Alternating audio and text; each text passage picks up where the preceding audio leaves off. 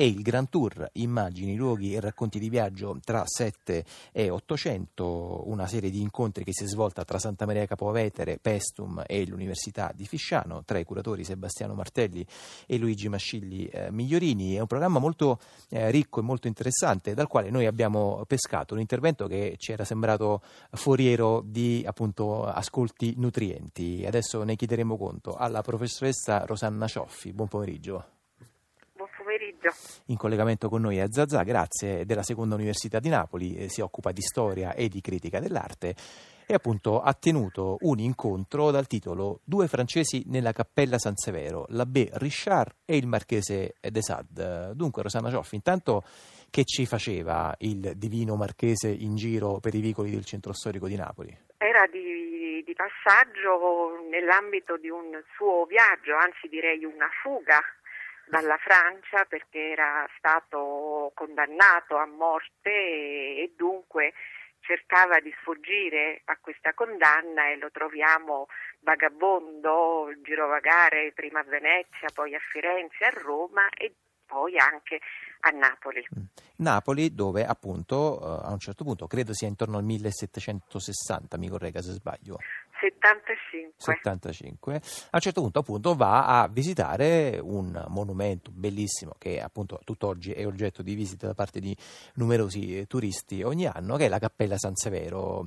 Eh, dunque Rosanna Cioffi, intanto lei nei suoi studi intorno alla cappella, che non sono legati soltanto a questa singola occasione eh, del convegno dedicato al Grand Tour, ma credo risalgano appunto a interessi eh, che come dire, affondano un po' le, le, le, radici all'indietro nel tempo, quindi è un, un oggetto di un lungo amore. Ho dedicato molti anni anni mm, dei mm. miei studi a questa cappella da un punto di vista storico-artistico, ma proprio in quanto monumento così fortemente condizionato dall'ideologia e dalla cultura del suo committente, non potevo non studiare, non interessarmi, appassionarmi a una figura come quella del principe di San Severo.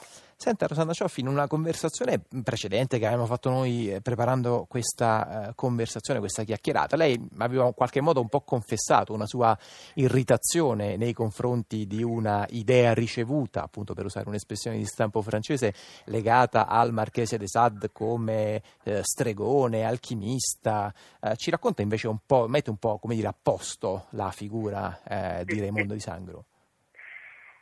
Raimondo di Sangro è un illuminista, è uno scienziato, ma si occupa di scienza in un momento in cui la scienza non si è definita positivisticamente come nell'Ottocento, quindi siamo ancora in una fase di transizione tra alchimia e chimica per intenderci. Quindi i suoi esperimenti eh, di carattere chimico mh, mm, hanno ancora mh, mm, degli aspetti di, di, di, di meraviglioso, diciamo, di non strettamente rigorosamente scientifico come oggi potremmo pensare, ma questo non significa che egli non si atteggiasse poi in modo sperimentale rispetto uh, ai suoi studi al mondo della natura esperimenti che lui utilizza poi anche nella sua stessa cappella, perché l'aspetto interessante è questo. Nella cappella ci sono uh, alcuni marmi, per esempio, colorati dallo stesso Raimondo. La lapide che noi vediamo al di sotto del suo monumento un, con delle lettere eh, incise eh, ha un fondo rosato, ma è un fondo sbiadito ma doveva eh, in qualche modo simulare il porfido, cioè marmo rosso e Raimondo aveva fatto degli esperimenti proprio di come si potessero tingere i marmi mm. e far apparire mm, ben più preziosi poi della loro origine, quindi porfido, lapislazzuli e naturalmente egli aveva utilizzato i suoi strumenti, la, la, la sua chimica abbastanza mh, mm, rudimentale per quel periodo, però aveva colpito eh, gli spettatori. Adesso non resta molto di, questo, di queste colorazioni nella cappella, però si spiega quindi l'interesse straordinario che suscitava presso, presso, i visitatori, tra cui il Marchese de Sade. Senta, a proposito di questo, lei prima ha usato l'espressione eh, quello che vediamo nella cappella. Ci racconta che cosa aveva visto de Sade venendo a Napoli e visitando la cappella? Perché, da quel che ho capito, non ha visto le cose che vedremmo noi oggi entrando nella cappella San Severo. diciamo che le sculture c'erano tutte e, e ci sono ancora per fortuna. Eh, non aveva visto in cappella un'altra attrazione oggi molto forte della cappella che sono queste macchine anatomiche che si trovano nella cripta sottostante la cappella.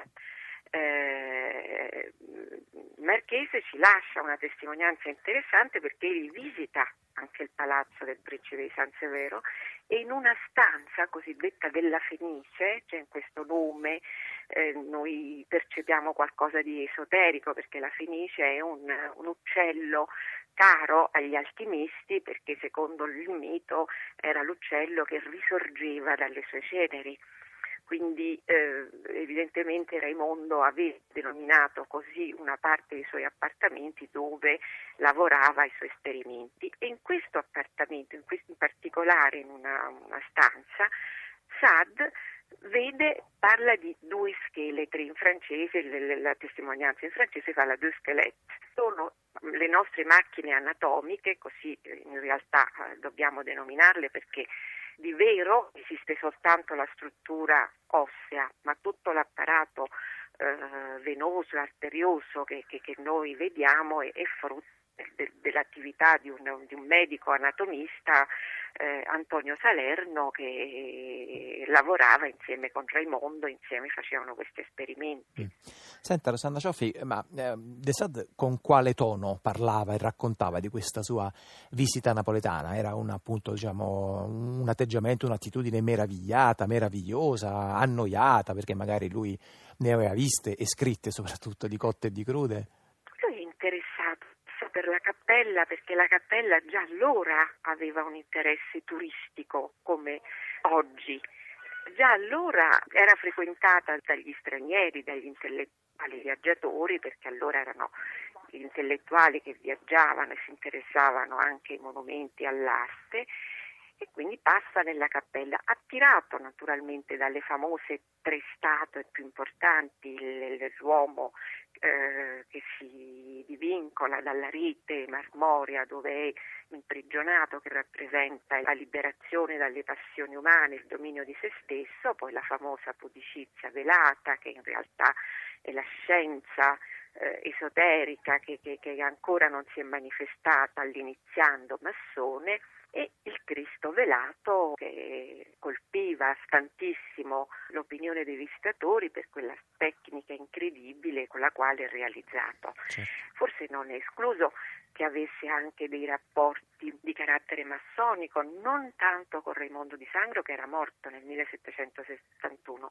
ma sappiamo con certezza che il figlio Vincenzo, anche egli fu oh, adepto della massoneria e dunque una sorta di, di, network, come io penso fosse la massoneria del tempo, con legami internazionali che avevano una sorta di, mm, di, sole- di rete, insomma, cioè, tra di loro, sì, una rete. Di reti che, che, che coprono il Cristo velato, ma appunto coprivano anche quelle relazioni personali. Dunque io ringrazio molto Rosanna Cioffi della Seconda Università di Napoli, storica e critica dell'arte, per averci raccontato uno dei temi del convegno La campagna e il Grand Tour, immagini, luoghi e racconti di viaggio tra 7 e 800, argomento che ci porta alla conclusione di questo pomeriggio. Zazà è un programma a cura di Anna Antonelli e Lorenzo Pavolini, in redazione Rosalba Ruggeri e Massimiliano Virgilio, Marcello Anselmo in regia, oggi in console c'è stata l'assistenza assistenza di Carlo Iacono che sta per lasciare la linea al GR delle 16.45. Noi ci risentiamo